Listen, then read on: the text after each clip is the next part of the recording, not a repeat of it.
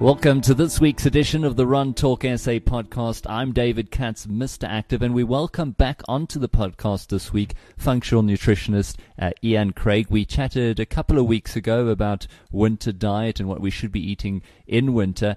Now I want to talk vitamins specifically. We touched a little bit on them, but I read a recent article that actually got me a bit cross, and, and one of the things I read was that they said that if you feel good after vitamins, it's just like a placebo effect. And I would like to know if there's some research to back that up because I don't quite agree with everything that was written in this magazine's article. So, first of all, Ian, thanks to be back with us. Vitamins, very big topic.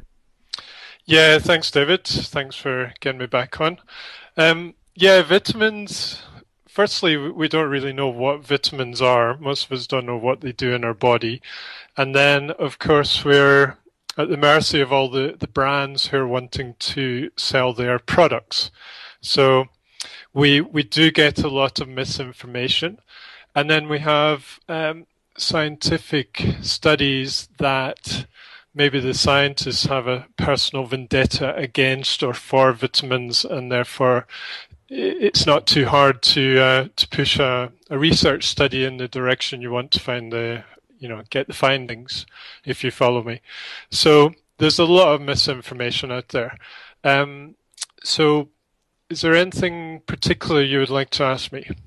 Well, first of all, looking at diet in general, I mean, this, this article said, yes, if we're eating the right diet and we're eating all the fresh fruit and vegetables, we are getting our vitamins. But to me, we've got the issue these days that unfortunately a lot of our food is not uh, as naturally sourced as we'd want to be, the way we've been forced to grow food. So the real question is, are we getting enough vitamins out of our daily diet? Okay, um, I'll answer that with a, a, little story if you don't mind. Um, I was in Australia years ago, and um, I travelled with a friend who who took me to an organic farm, and um, she had a friend there who had previously been living in Perth, it's not a big city, but uh, you know, busy city life anyway. And she'd worked in a health shop. Well, she she was one of these very intuitive people. And when she was working in the health shop, she kind of sensed what supplements to take to kind of balance her health. When she moved out to the organic farm, gradually, uh, she was basically just picking the organic vegetables off the plot, and it was on the plate 10 minutes later.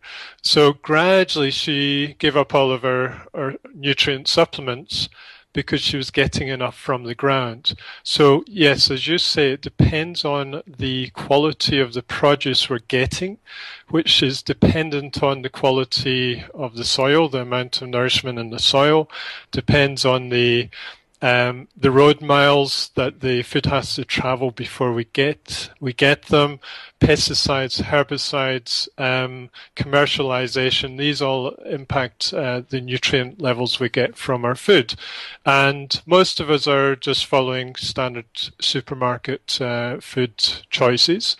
Um, whereas we can certainly move in the right direction by getting our say our veggies from an organic farmers market.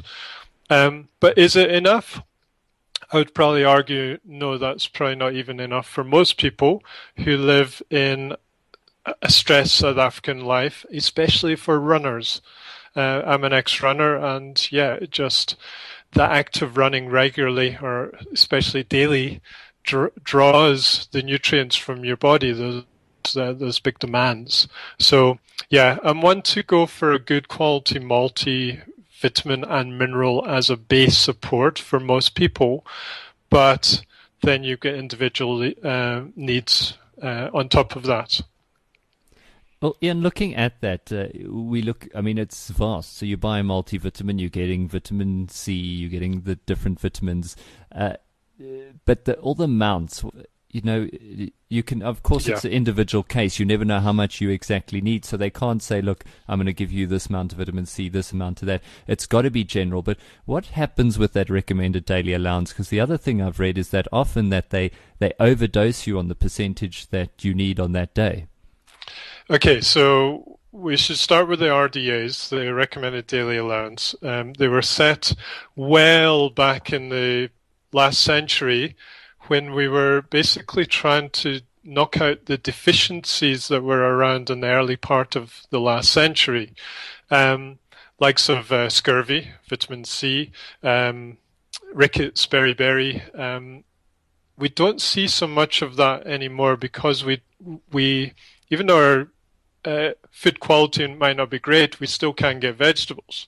So they're less common, but are the RDAs are trying to cover deficiencies enough for optimal health? There's a big um, void between um, basically disease state, as those deficiencies would uh, describe, and optimized state.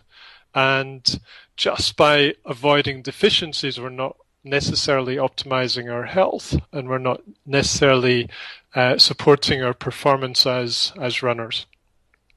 Now, what would happen if we did get too much in on a per, on a certain day. I, I know everyone will yeah. react differently. I know they say if you do too much vitamin C, it can affect your stomach. But generally, yeah. what does the body do if it has excess of a certain vitamin?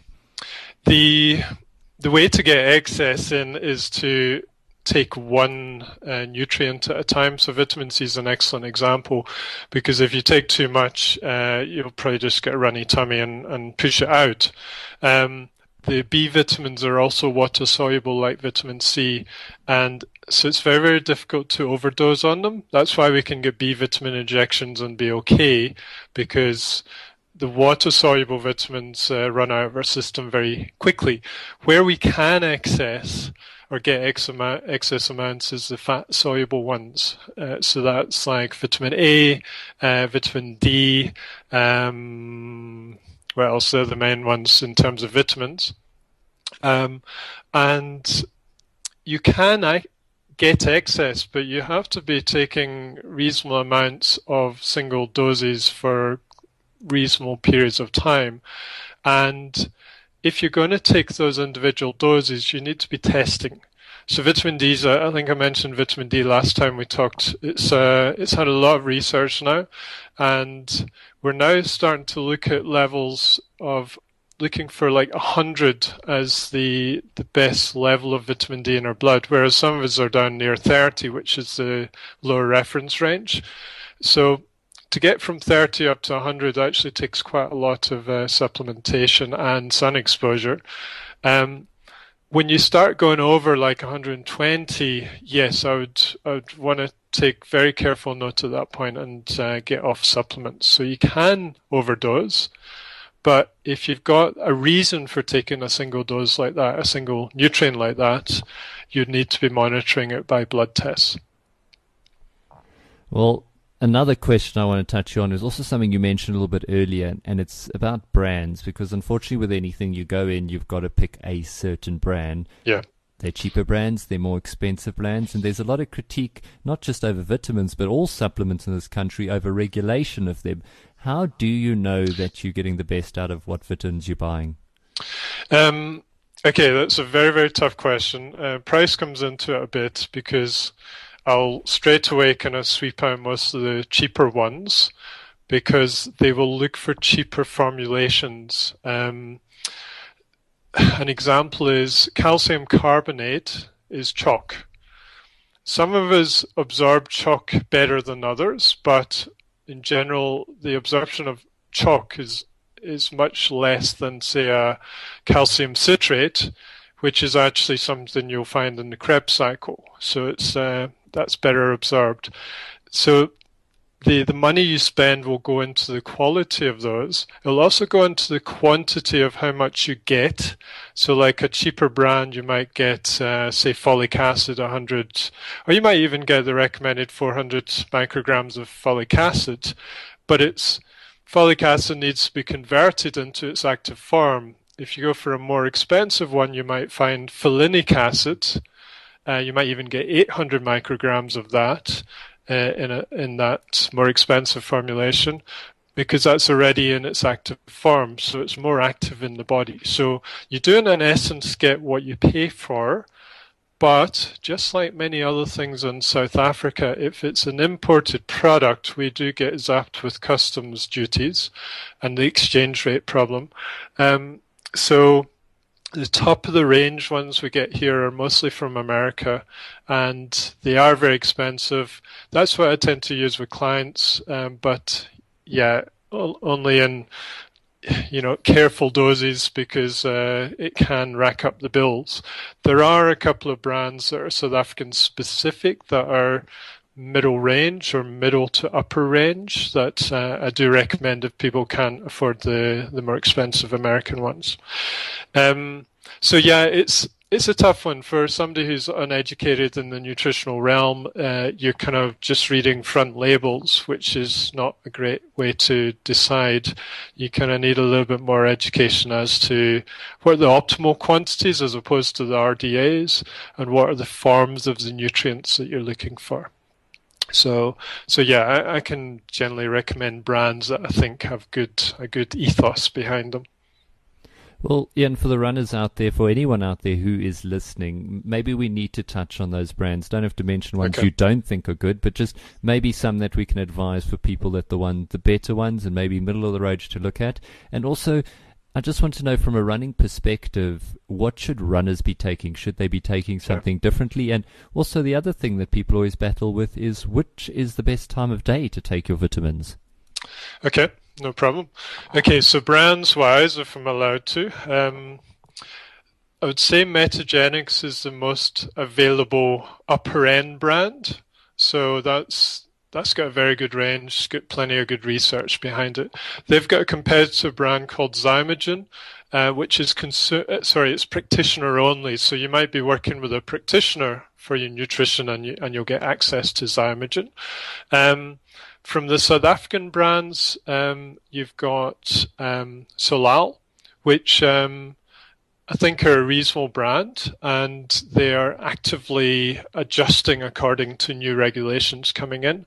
Um, then you get Solgar. Solgar and Solal, I'd say, are reasonably good competitors. Um, and Solgar is a very um, international brand uh, with reasonable prices. Um, in terms of uh, runners specific, number one, I teach a concept called functional sports nutrition, and, and the base of the pyramid that I teach is functional nutrition for health. So, number one is who are you as a person, and what are your individual needs? Are as you you as a person, do you have immune issues, digestive issues? Do you need some support of your neurotransmitter for your for your mood? Um, deal with those first, and then as a runner, okay, what does a runner spe- specifically draw from their body? Well, energy is one and B vitamins are a big part of your energy system. So you might need to look for a multi with high Bs or get an extra B vitamin supplement on board or occasional BVIT injections. The only problem I have with those is sometimes it uh, masks um, tiredness and times when you should really actually just be slowing down and resting. Um, and then magnesium's another big deficiency in runners and, and uh, endurance athletes as a whole because it's used in muscle contractions. So when you tend towards cramps, when you tend towards muscle spasms, when you go to the masseur and they said, oh, right, your glutes are a bit tight today, um, that could indicate uh, low magnesium levels. Um, other things are other electrolytes. So magnesium is an electrolyte, but so too is uh, potassium, sodium, and calcium. So are you getting enough of those? Because they're they're going to come out through your sweat. So obviously more of an issue in the in the summertime, but I, as a person, will uh, will use electrolyte, just salts, a salt mix in my water all the time because uh, it's an important part of balancing the nervous system and muscular contractions. Um, what was the last thing you asked, David? When is the best time of day to generally um, take your vitamins? Um, it dep- depends on the, the nutrients. And when you say vitamins, I'll translate translate that into vitamins, minerals, fatty acids, uh, the whole range of supplements. Um, your minerals mostly in the evening are better absorbed, especially if you're going to do, say, magnesium on its own or or a CalMag formulation. Take them in the evening because they're calming minerals, and that's one of my sleep strategies is to take maybe four 500 milligrams of uh, magnesium an hour before bed. Um, zinc, I'm not too bothered whether it's breakfast or dinner. The fat soluble ones, like if you're taking vitamin D, you can actually take that like once a day at any time of the day, or you can even take like uh, seven times the dose once a week because the fat solubles stay in the system longer. Same with uh, fish oils and seed oils and stuff. When it comes down to your water solubles, the vitamin C and B and so on, um, you they're obviously in your multivitamins.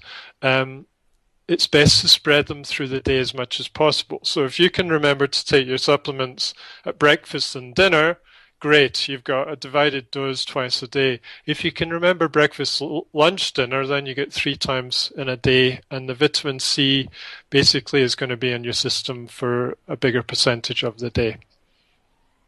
Well, Ian, it's fascinating as always. Thank you so much for your time. If anyone would like to find out more from Ian Craig on anything related to functional nutrition, uh, send that through to us here on Run Talk SA. But for myself, David Katz, Mr. Active, until next week, stay well.